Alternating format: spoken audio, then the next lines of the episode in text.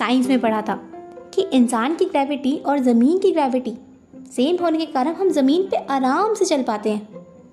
मगर सोच के देखिए, अगर किसी साइंस के स्टूपिड से एक्सपेरिमेंट के कारण आधे इंसान की ग्रेविटी अपोजिट हो जाए तो, और वो आधे लोग आसमान की तरफ उड़ने लगे तो कैसा रहेगा ये नज़ारा।